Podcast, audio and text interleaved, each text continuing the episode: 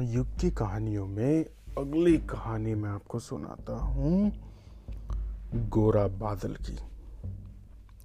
गोरा बादल कौन थे? पहले आपने महाराणा प्रताप की कहानी सुनी। उनके पिता उदय सिंह को बचाने वाली कहानी पन्ना दहाई के बलिदान की सुनी। अब उन्हीं पीढ़ियों में उनके पूर्वज थे तेरहवीं शताब्दी में, यानी थर्टीन हंड्रेड्स में। मेवाड़ के राणा थे राणा रतन सिंह और उस टाइम पे एक मुगल शासक खिलजी ने अटैक कर दिया इंडिया पे। दिल्ली से जीतता हुआ वो फिर से मेवाड़ को जीतने आने लगा। राजपूत बहुत वीर होते थे और सबकी नज़र रहती थी उनको हराने पे, उनको जीत लेने पे। और राणा रतन सिंह की पत्नी थी रानी पद्मावती, जिसके ऊपर मूवी भी है। आपने देखी होगी, नहीं देखी तो देखना। जो बहुत सुंदर थी और खिलजी जो था, मुगल शासक, वो चाहता था रानी, राणा को मार के और रानी से शादी करना और राजपूतों को हरा देना। तो ऐसे में जब ये सारी बातें हुई तो खिलजी राणा से मिलने आया। आ, पहले तो अटैक करने आया था लेकिन जब राजपूतों ने कोई रास्ता नहीं दिया आ, और वो नहार मानी तो जाते जाते खिलजी उनसे एक बोला कि मैं वापस जा रहा हूँ और मैं आपसे संधि करना चाहता हूँ मिलना चाहता हूँ मैं आपकी बहादुरी का बहुत कायल हूँ। तो ऐसा कह के उसने महल में कहा कि मैं अकेला अपने सिपाहियों के साथ आऊँगा और राणा से मिलना चाहता हूँ, लेकिन मेरी एक ख्वाहिश है कि मैंने सुना है कि पद्मिनी बहुत सुंदर है मैं पद्मिनी को एक बार देखना चाहता हूँ। और राजपूत अपनी औरतों को स्त्रियों की और बच्चों के लिए बहुत प्रोटेक्टिव होते थे, कि वो कभी उसको बहुत अपमान मानते थे कि कोई बाहर का आदमी आके और रानी पद्मिनी को कैसे देखेगा। ये तो हमारी शान के और शोभा के खिलाफ है और इसमें अपमान की बात है। जी। लेकिन राणा रतन सिंह ने सोचा कि अगर इससे युद्ध टलता है और इतने सारे लोग आ, मारे जाने से बचते हैं तो ठीक है हम इसके कोई तरकीब निकालते हैं। हम एक काम करेंगे कि रानी की झलक शीशे में दिखा देंगे। और जैसे ये बात सुनी तो इससे बहुत सारे सरद राजपूती सरदार जो थे, वो नाराज़ हो गए। और उस टाइम पे उनका जो सेनापति था, उसका नाम था गोरा। गोरा लगभग 80 साल का बूढ़ा सेनापति हो चुका था। और उसने राणा रतन सिंह के पिता के साथ में भी बड़े सारे युद्ध किए थे। और वो बहुत बहादुर, योग्य और कुशल सेनापति था। स्ट्रेटजी भी उसे पता थी। बहुत कुशल जनरल एक सेनापति था। तो जब ये बात आई तो गोरा को बड़ा गुस्सा आया और उसने राणा तो उससे बहुत छोटे थे उन्हें वो बहादुर तो थे लेकिन इतनी समझ नहीं थी। आ, तो उन्होंने झट से राणा को कहा कि तो एक काम करो हुकुम हुकुम यानी राजा को बोलते थे तो एक काम करो हुकुम हमारे हाथ में भी चूड़ियाँ पहरा दो। कि हमारे हाथों में भी चूड़ियाँ डाल दो और अगर ये होने लगा है तो हमारे लिए हमारी मर्दानगी के लिए, हमारी वीरता के लिए बहुत शर्म की बात है कि अगर कोई हमारी बहू बेटियों को तकेगा ऐसे देखेगा तो उससे अच्छा है कि हम मर ही जाएँ। जब गोरा ने सेनापति ने सभा में ऐसी बात कही तो राणा ने अपना राज हट दिखाते कहा कि, जो बैठो, जब देखो मरने काटने की बात करते रहते हो तुम्हें क्या पता राजनीति क्या होती है? कितने लोगों को मरवा दोगे तुम अपनी छोटी सी जिद के लिए?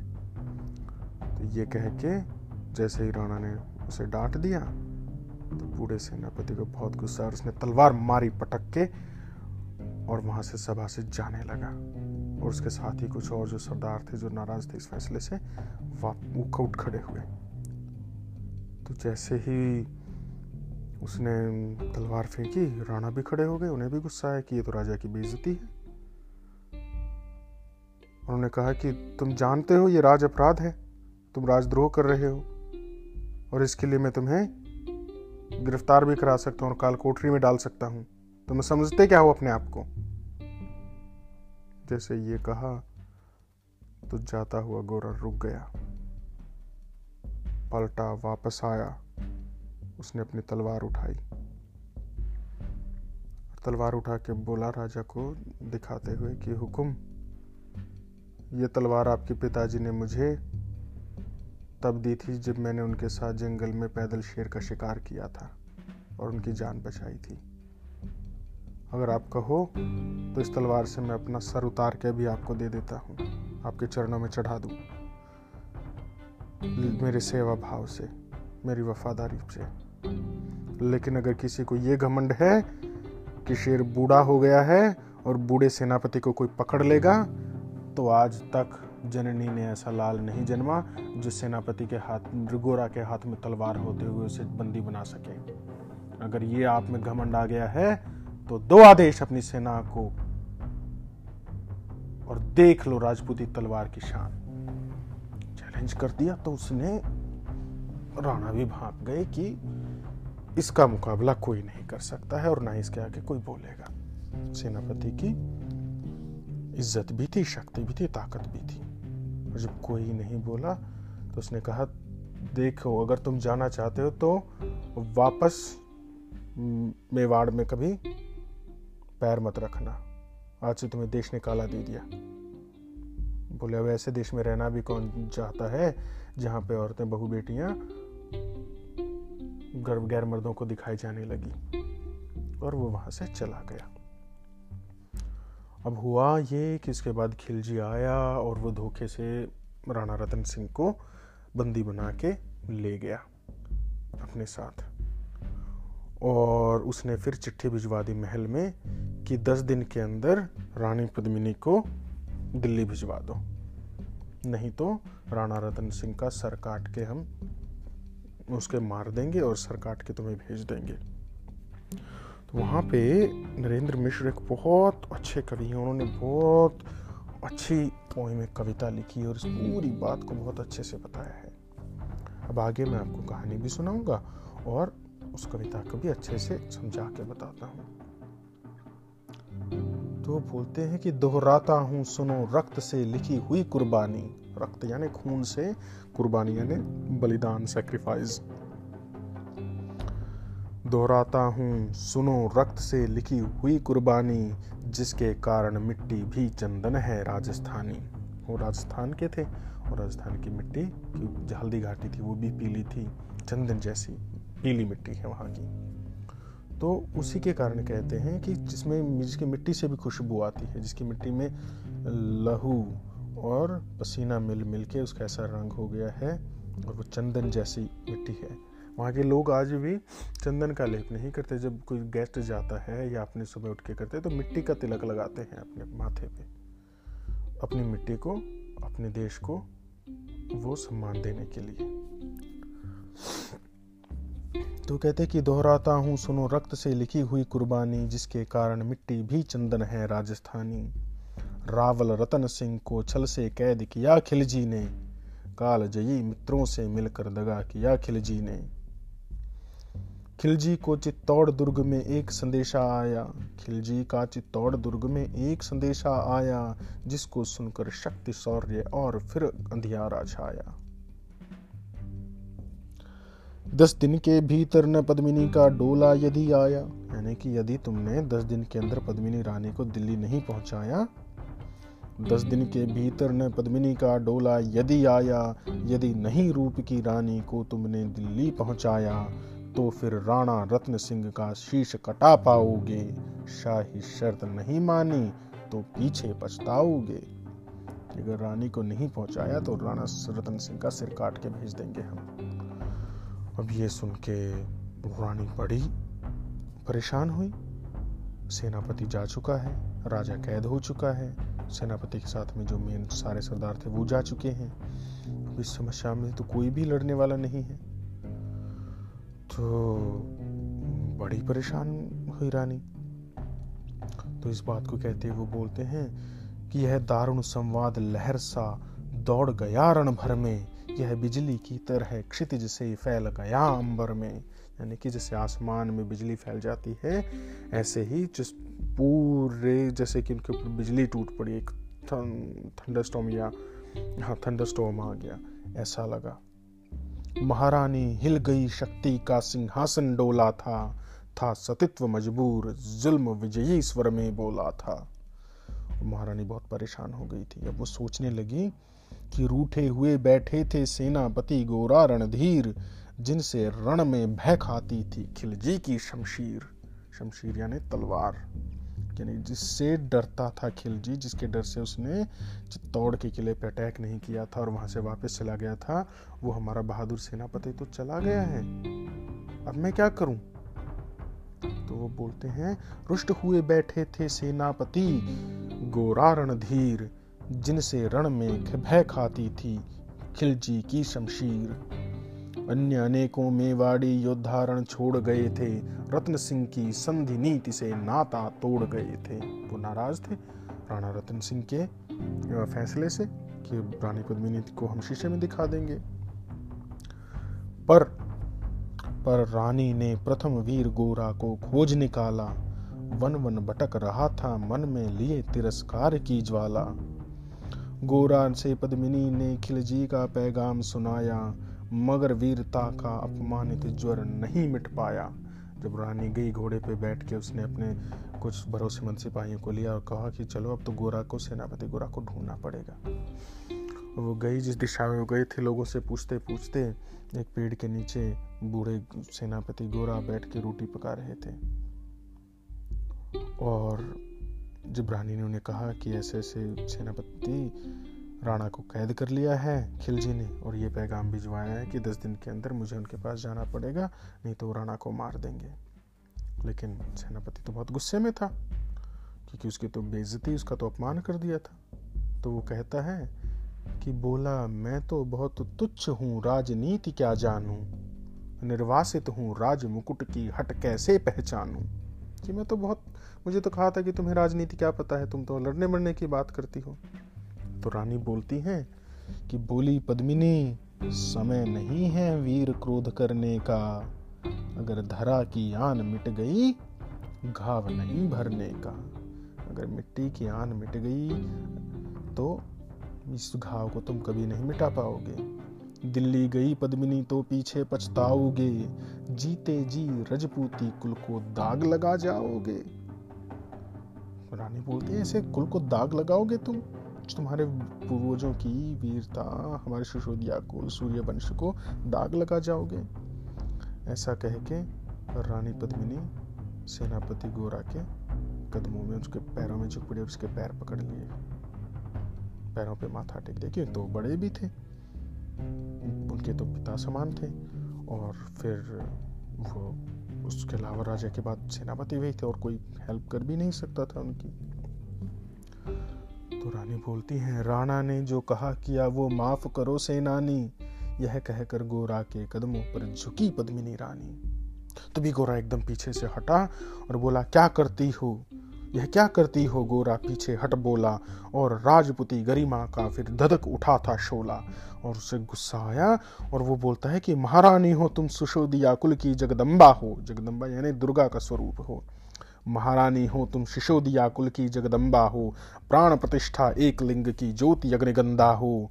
जब तक गोरा के कंधे पर दुर्जय शीश रहेगा, महाकाल से भी राणा का मस्तक नहीं कटेगा। अब इतनी बड़ी बात बोलते हैं गोरा, सेनापति, कि जब तक मेरे सर पे मेरा सर रहेगा तो चाहे अगर महाकाल भी यमराज भी आ जाएँगे तो उनसे भी राणा प्रताप, उसका महाराणा रतन सिंह का सर नहीं कटेगा। कि महारानी हो तुम शिशोदिया कुल की जगदम्बा हो, प्राण प्रतिष्ठा एक लिंग की ज्योति अग्नि गंदा हो, जब तक गोरा के कंधे पर दुर्जय शीश रहेगा, महाकाल से भी राणा का मस्तक नहीं कटेगा। तुम निश्चिंत रहो महलों में, देखो समर भवानी। समर यानी लड़ाई। कि अब तुम देखो, लड़ाई कैसे गौरा लड़ता है? और खिलजी अब देखेगा हमारी केसरिया, क्योंकि केसरी बाना पहनते थे, केसरी कपड़े पहनते थे सेफ्रन कलर का, तलवारों का पानी कि अब हम तलवारों का हमें उसे अपना युद्ध कौशल दिखाएँगे। और एक ऐसा प्रॉमिस कर देता है कि अगर मेरा सर कट भी गया ना तो भी सर कटने के बाद भी मेरा धड़, मेरी बॉडी एक पहर तक लड़ेगी और जब तक राणा प्रताप सुरक्षित नहीं पहुँच जाएँगे, गौरा अपना प्राण नहीं त्यागेगा। तो ये एक बात कहते हुए बोलता है, तुम निश्चिंत रहो महलों में, देखो समर भवानी, और खिलजी देखेगा केसरिया तलवारों का पानी। राणा के सकुशल आने तक गौरा नहीं मरेगा। राणा के सकुशल आने तक गौरा नहीं मरेगा, एक पहर तक सर कटने पर भी धड़ युद्ध करेगा। अगर सर कट भी गया तो भी मैं घंटे तक, एक पहर तक, मेरा धड़ युद्ध करेगा। और ये बात सच में हुई। वो कैसे? कि एक लिंग की शपथ महाराणा वापस आएँगे, महाप्रलय के घोर प्रबंजन भी रोक पाएँगे। शब्द शब्द में वाड़ी सेनापति का था तूफानी, शंकर के डमरू में जैसे जाएगी वीर भवानी। जिसके कारण मिट्टी भी चंदन है राजस्थानी। दोहराता हूँ सुनो, रक्त से, खून से लिखी हुई कुर्बानी। अब उन्होंने एक स्ट्रेटेजी बनाई, एक प्लानिंग करी कि रानी को हम कहेंगे और खिलजी को पैगाम भिजवा दो कि रानी पद्मावती आएँगी और अपने साथ में वो अपनी 700 सखियाँ भी लेके आएँगी 700 और भी दासियाँ लेके आएँगी खिलजी की सेवा में। और उसकी प्लानिंग क्या थी? जो 700 डोले थे, उनको चार तो उठाने वाले होते हैं। डोला यानी कि जो पालकी होती थी, जिसमें रानियाँ बैठ के जाती थी पहले, उसको चार लोग कंधों पे ढो के ले जाते थे। और तो उन्होंने चुने हुए तीन, साढ़े तीन हज़ार तो अबाउट थ्री थाउज़ेंड जो थे उनके बेस्ट ऑफ़ द सोल्जर्स वो उठाए और वो लिए और कहा कि हमें अब दिल्ली जाना है, राणा को आज़ाद कराना है और ये सोच के जाओ कि वहाँ पे खिलजी की सेना से अगर लड़ाई होगी तो हमें अपने प्राण बलिदान कर देने हैं, लेकिन राणा को सुरक्षित रखना है, रानी पद्मिनी को सुरक्षित रखना है और अपने देश को सुरक्षित रखना है। नहीं तो ये हमारे मान सम्मान की देश की बात है। तो और उन 700 डोलों में, यानी कि चार तो उठाने वाले और एक उनके अंदर जो बैठा था, वो औरतों के बजाय उनके वीर सेनापति बैठ गए। तो ऐसे उन्होंने थ्री थाउज़ेंड सोल्जर्स यानी तीन हज़ार सिपाहियों की सेना तैयार कर दी और उनको सबको कपड़ों के जो ऊपर चुन्नियाँ डाल के औरतों के कपड़े पहना दिए। प्रटेंड कर दिया कि वो सारी औरतें हैं जो अंदर बैठी हैं और चारों को कप कहार हैं। कहार तो वही थे जो कि अपने कवच के ऊपर उन्होंने नॉर्मल कपड़े पहन लिए थे। तो जब ये स्ट्रेटजी बन गई तो उन्होंने खबर भिजवा दी और फिर कहा कि खिलजी मचला था पानी में आग लगा देने को, पर पानी प्यासा बैठा था ज्वाला पी लेने को। गोरा का आदेश हुआ, सज गए सात सौ डोले और बांकुरे बादल से गोरा सेनापति बोले। अब ये बादल कौन था? गोरा बादल कहानी का नाम है ना? बादल गोरा का भतीजा था। उसका नेफ्यू और बादल उस टाइम पे सिर्फ़ चौदह साल का था। लेकिन हमारे इतिहास में इतने बहादुर बच्चे हुए हैं जैसे आप बहादुर हो ऐसी कहानियाँ सुन सुन के जो बड़े होते हैं तो उनमें बहादुरी देशभक्ति और मॉरल वैल्यूज़ कूट कूट कैसे भरी जाती हैं? जैसे तेरह साल के शिवाजी ने आ, आपने कहानी सुनी थी ना, तेरह साल के शिवाजी ने तो जो मावल पिंडे थे मावल सरदार थे, दो सौ डाकू उनको हरा दिया था। ऐसे ही तेरह चौदह साल के जो पृथ्वीराज चौहान थे तो उन्होंने अकेले तलवार के साथ शेर का शिकार कर दिया था, शेर को मार दिया था। ऐसे ही ये बादल भी एक और बहुत बहादुर बच्चा था। और उसको गोरा ने खुद से ट्रेन किया था, उसके माता पिता जो जो जो थे बादल के, वो मर गए थे और उसको गोरा ने ही पाला था। गोरा का अपना कोई बच्चा नहीं था और वही उसका बेटा था। तो वो अपने बेटे को, अपने भतीजे को, बादल को कहते हैं कि तुम तैयार हो जाओ। आज टाइम आ गया है देश के ऊपर कुर्बान होने का, लड़ मरने का। तो उन्होंने कहा कि गोरा का आदेश हुआ, सज गए सात सौ डोले और बांकुरे बादल से गोरा सेनापति बोले, खबर भेज दो खिलजी पर पद्मिनी स्वयं आती है, अन्य सात सौ सखियाँ भी वो साथ लिए आती है। स्वयं पद्मिनी ने बादल का कुमकुम तिलक किया था। स्वयं रानी पद्मिनी पद्मिनी ने बादल के माथे पे सिंदूर का टीका लगाया था। दिल पर पत्थर रखकर भीगी आँखों से विदा किया था। और 700 सैनिक जो यम से भी भिड़ सकते थे, यम यानी यमराज से, और 700 सैनिक जो यम से भी भिड़ सकते थे, हर सैनिक सेनापति था, लाखों से लड़ सकते थे। एक एक कर बैठ गए सज गई डोलियाँ पल में, मर मिटने की होड़ लगी थी मेवाड़ी दल में। हर डोली में एक वीर था, चार उठाने वाले हर डोली में एक वीर था चार उठाने वाले, पाँचों ही शंकर के गण की तरह समरमत वाले। यानी भगवान शंकर के गणों की तरह वो लड़ने को मत वाले हो गए थे, उतारू हो गए थे कि अब तो हमें लड़ मरना है। और खिलजी ने जो हमारी मज़ाक उड़ाया है, हमारे राजा पे, रानी पे और हमारे देश पे अटैक किया है उसको हम उसका मज़ा चखा देंगे। बजा कूच का शंख सैनिकों ने जयकार लगाई। हर हर महादेव की ध्वनि से देश दसों दिशाएँ लहराई। गोरा बादल के अंतस में जगी ज्योत की रेखा। मातृभूमि चित्तौड़ दुर्ग को फिर जी भर कर देखा। जब वो बाहर निकले घोड़ों पे और मुड़ के उन्होंने अपने किले को देखा कि शायद ये लास्ट टाइम हम इसे देख रहे हैं, शायद उसके बाद हम वापस ना आए। और इसलिए उन्होंने अंतिम प्रणाम किया, मिट्टी का तिलक लगाया और हाथ जोड़ के प्रणाम करके घोड़ों पे बैठ के चल निकले। तो गोरा बादल के अंतस में जगी ज्योत की रेखा, मातृभूमि चित्तौड़ दुर्ग को फिर जी भर कर देखा। कर अंतिम प्रणाम, चढ़े घोड़ों पर सुभट अभिमानी। देशभक्ति की निकल पड़े, लिखने वो अमर कहानी। जिसके कारण मिट्टी भी चंदन है राजस्थानी। दोहराता हूँ सुनो, रक्त से, खून से लिखी हुई कुर्बानी। अब खिलजी की सरहद में वो डोलियाँ पहुँच गई और उन्होंने बता दिया कि रानी खुद आई हैं और साथ में सात सौ सखियाँ भी लेके आई हैं और तो लेकिन एक शर्त है कि वो एक बार राणा से मिलना चाहती हैं। और प्लान ये थी कि रानी के साथ में जो एक, जो उनकी पालकी उठा रहा था, उनमें एक लोहार भी था। लोहार जो ब्लैक स्मिथ होता है, जो कि लोहे को काटने का, बनाने का, हथियार बनाने का काम करता है। और उसने अपने पास में एक छोटा सा हथौड़ा और वो काटने की बीड़ियाँ और लोहा काटने के सामान ले रखा था। तो बूढ़े गोरा सेनापति उनके साथ चार वो डोली में बैठे कहार और रानी पद्मिनी उनमें एक लोहार। और वो उनका प्लान थे कि हम जाएँगे चाहते ही ये फटाफट से बेड़ियाँ काटेगा और रा, हम राणा को आज़ाद करके पिछले रास्ते से निकाल देंगे। लेकिन अगर इस बीच किसी को ज़रा सी भी भनक लग जाती है तो उसने कहा बादल को कि बेटा बिल्कुल चूक मत करना। अगर किसी को ज़रा भी भनक लग जाए तो रण में टूट मरना।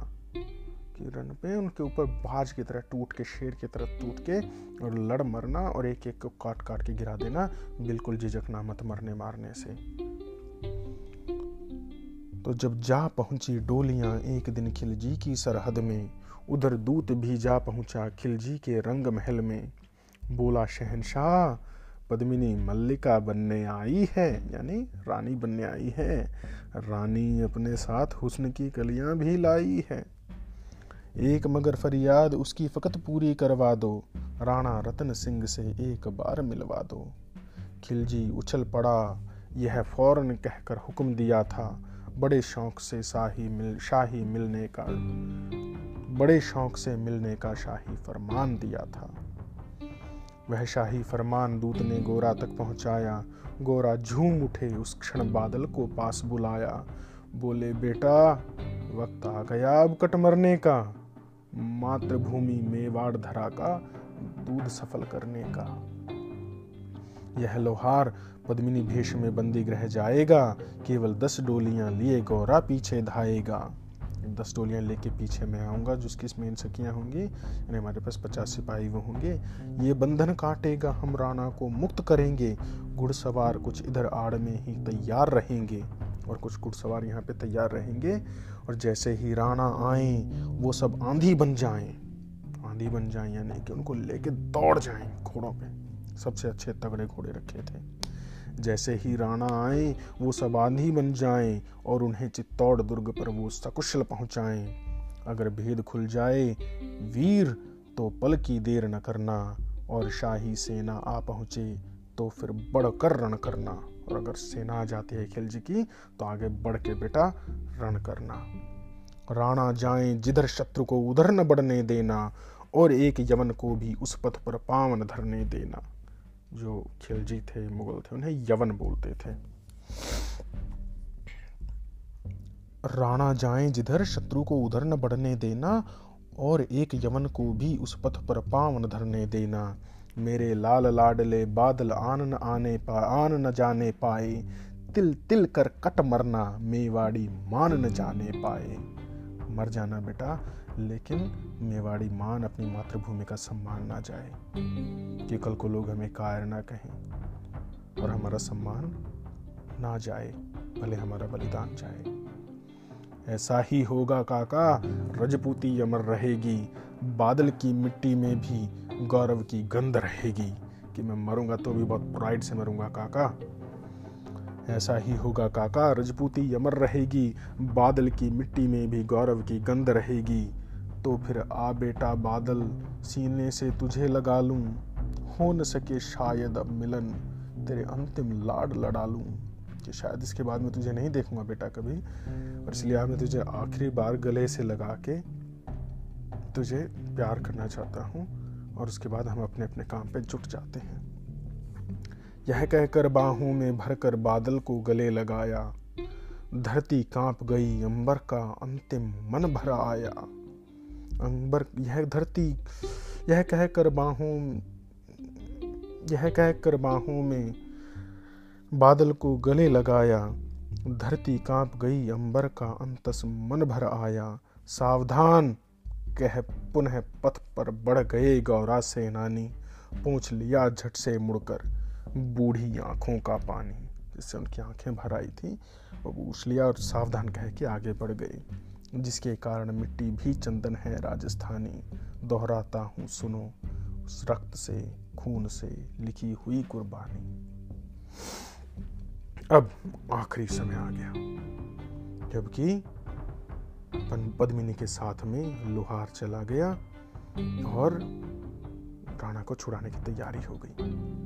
गोरा की चातुरी चली, रण, राणा के बंधन काटे छट छाट राणा सॉरी गोरा की चातुरी चली, राणा के बंधन काटे छांट छांट कर शाही पहरेदारों के सर काटे, जो भी पहरेदार थे वहाँ पे थोड़े से होते हैं प्रिजन में तो तो उनके अंदर घुसते गए और सबके सर काटते गए। लिपट गए गौरा से, राणा गलती पर पछताए, सेनापति की नमक हलाली देख नयन भराए। जब देखा राणा ने, सेनापति को कि इसको तो मैंने अपमान करके भरी सभा से निकाल दिया था और देश निकाला दे दिया था और वही सेनापति आज मेरे काम आया है। ये देख के राणा रतन सिंह के नयन भराए और वो रो पड़े। पर खिलजी का सेनापति पहले से ही शंकित था। खिलजी के सेनापति को शक था कि ये राजपूत इतनी आसानी से तो अपनी औरतों को भेजने वाले नहीं हैं और इतने सीधे तो नहीं हैं कि ये कभी, ये तो अपने मान पे बलिदान देने वाले लोग हैं। ये ऐसे तो नहीं कर सकते, कोई तो गड़बड़ होगी। उसको पहले से शक था। पहले से तैयार, खिलजी, पर खिलजी का सेनापति पहले से ही शंकित था। वह मेवाड़ी, चट्टानी वीरों से आतंकित था। बहुत डरा हुआ होता था वो उनसे जब उसने लिया, समझ पद्मिनी नहीं आई है। मेवाड़ी सेना खिलजी की मौत साथ लाई है। पहले से तैयार सैन्य दल को उसने ललकारा। उसने भी अपनी सेना तैयार कर रखी थी और उसने एकदम से मैसेज भिजवा दिया और बुलाया। तो उधर से लाख, हज़ारों की सेना निकल पड़ी कि पहले से तैयार सैन्य दल को उसने ललकारा। निकल पड़ा टिड्डी दल, रण का बजने लगा नगाड़ा। दृष्टि फिरी गोरा की मानी राणा को समझाया रणमत वाले को रोका, जबरन चित्तौड़ पठाया। राणा प्रताप भी जो राणा प्रताप नहीं, राणा रतन सिंह भी बोले, निकालो तलवारें और इनको यही सबक सिखाते हैं। वो लड़ने के लिए तैयार। लेकिन वो बहादुर तो थे, लेकिन उन्हें स्थिति समझाते हुए किसी तरह से गौरा सेनापति ने कहा कि आपके लिए ही तो ये इतने वीर शीश कटाने आए हैं। और अगर आप रहोगे तो देश रहेगा और सम्मान रहेगा, लेकिन अगर आप ही नहीं रहोगे तो हमारा सबका बलिदान बेकार जाएगा। इसलिए आप जाओ जल्दी से। और उन्होंने उनको चित्तौड़ घोड़ों पर बैठा के दौड़ा दिया। राणा चले तभी शाही सेना लहरा लहरा कर आई। खिलजी की लाखों नंगी तलवारें पड़ी दिखाई। खिलजी ललकारा, दुश्मन को भाग न जाने देना। रत्न सिंह का शीश काट कर ही वीरोदम लेना।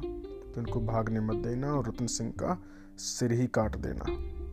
अब इधर से गौरा ने भी तलवार निकाल ली और टूट पड़ो मेवाड़ी शेरो बादल सिंह ललकारा। उधर से बादल सिंह ललकारा, हर हर महादेव का गरजा नब बेदी जयकारा। निकल डोलियों से मेवाड़ी बिजली चम, लगी चमकने, काली का खप्पर भरने, तलवारें लगी खटकने। काली का खप्पर, यानी कि काली माता के जो हाथ में था, जब उन्होंने रक्त बीज का जैसे खून पी लिया था तो उस जो हाथ में जिस कटोरे में लिया था, उसको बोलते हैं नरमुंड का खप्पर। की खोपड़ी का कटोरा जो बना लेते हैं, वो खप्पर, काली माता का खप्पर, जिसमें खून भरती थी और खून पीती जाती थी राक्षसों का। तो उसी को बोलते हैं, टूट पड़ो मेवाड़ी शेरों, बादल सिंह ललकारा हर हर महादेव का गर्जा नब बेधी जयकारा। निकल डोलियों से मेवाड़ी बिजली लगी चमकने, काली का खप्पर भरने, तलवारें लगी खटकने। राणा के पथ पर शाही सेनापति तनिक बढ़ा था और उस पर तो गोरा हिमगिरी सा अड़ा खड़ा था। और उस रास्ते पे तो हिमगिरी यानी पर्वत की तरह, हिमालय की तरह गोरा खड़ा था।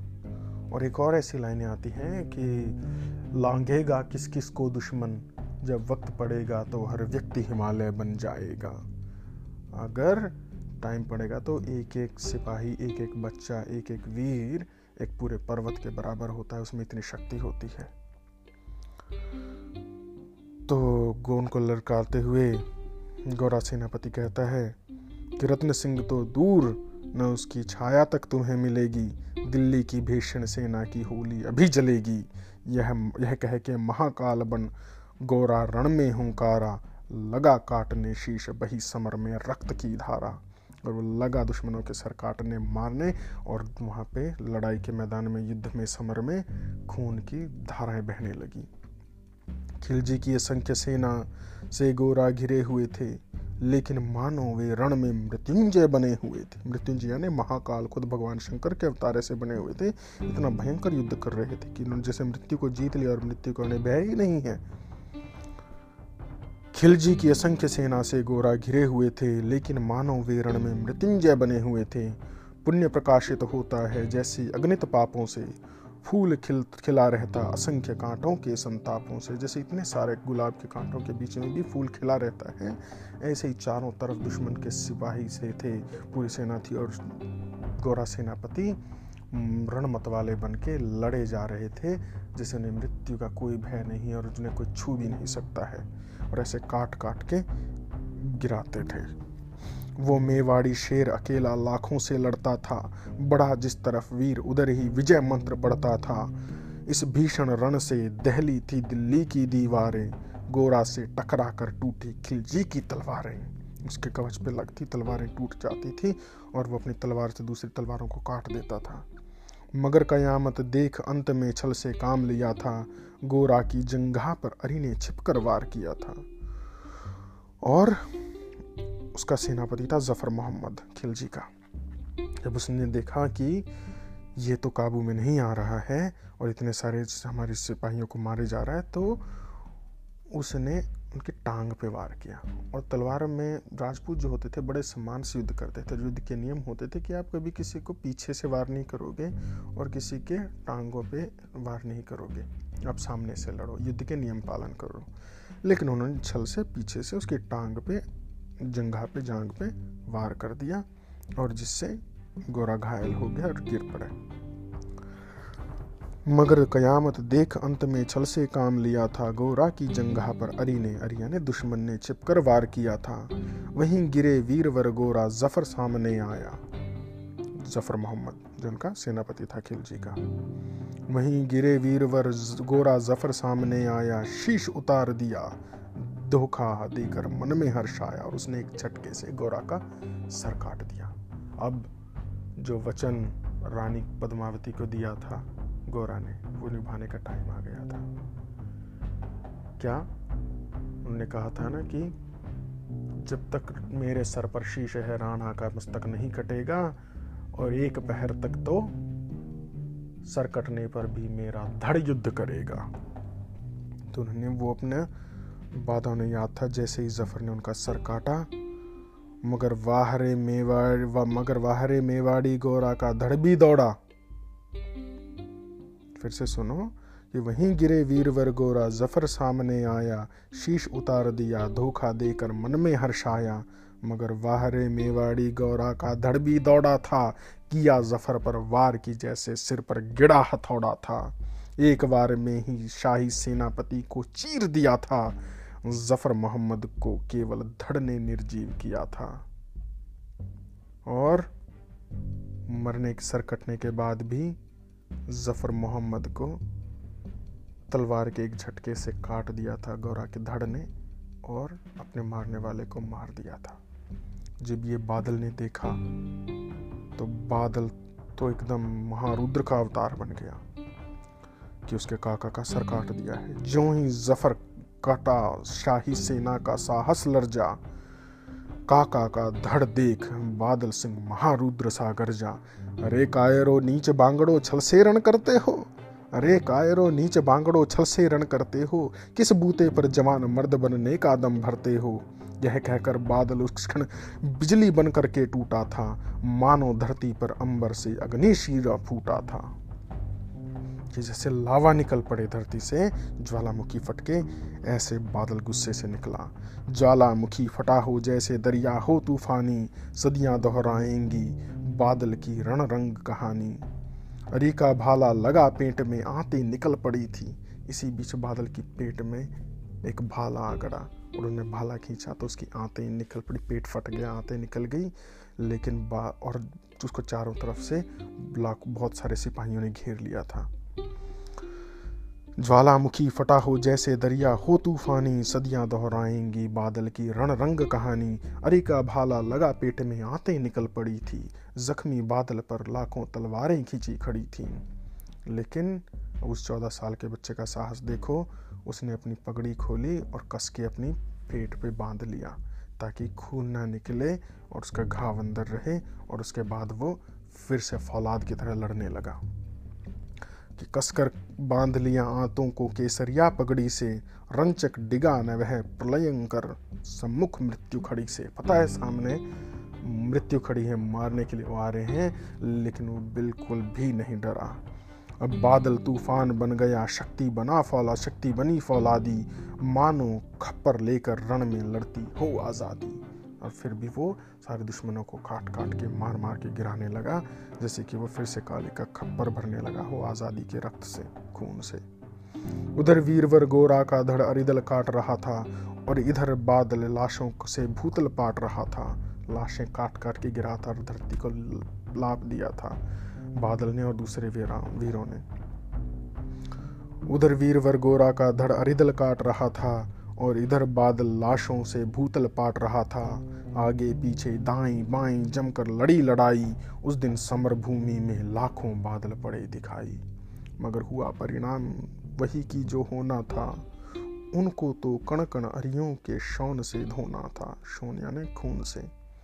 मगर हुआ परिणाम वही की जो होना था, उनको तो कण कण अरियों के शौन से धोना था। मेवाड़ी सीमा में राणा शकुशल पहुँच गए थे। गोरा बादल तिल तिल कर रण में खेत रहे थे। एक एक कर मिटे सभी मेवाड़ी वीर सिपाही और वह सारे मेवाड़ी वीर सिपाही मारे गए। रत्न सिंह पर लेकिन रंचक आँच न आने पाई।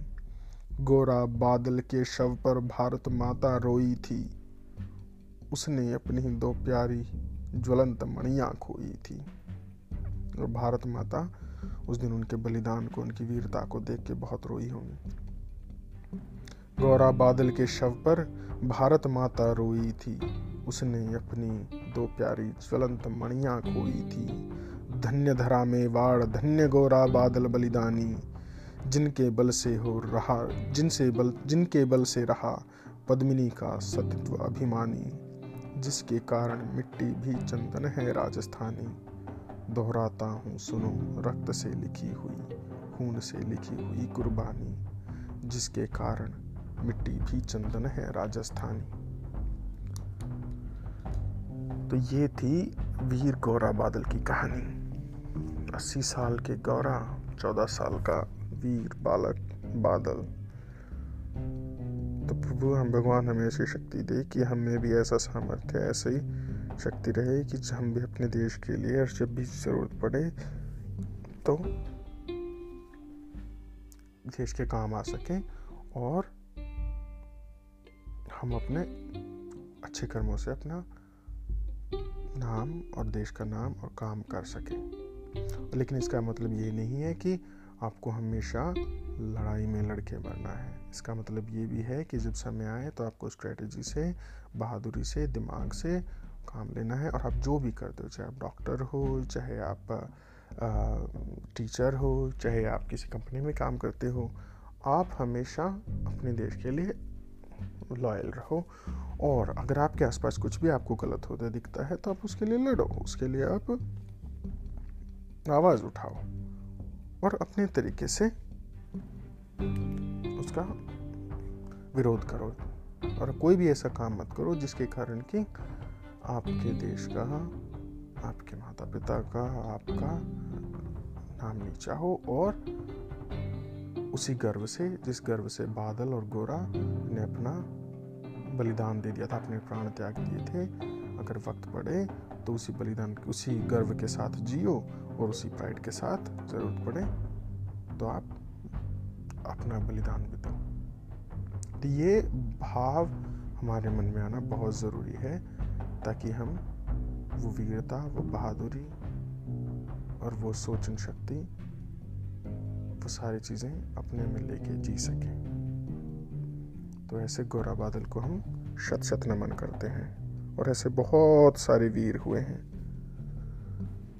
अगली कहानी में मैं आपको हरावल राणा प्रताप के हरावल दस्ते की कहानी भी सुनाता हूँ।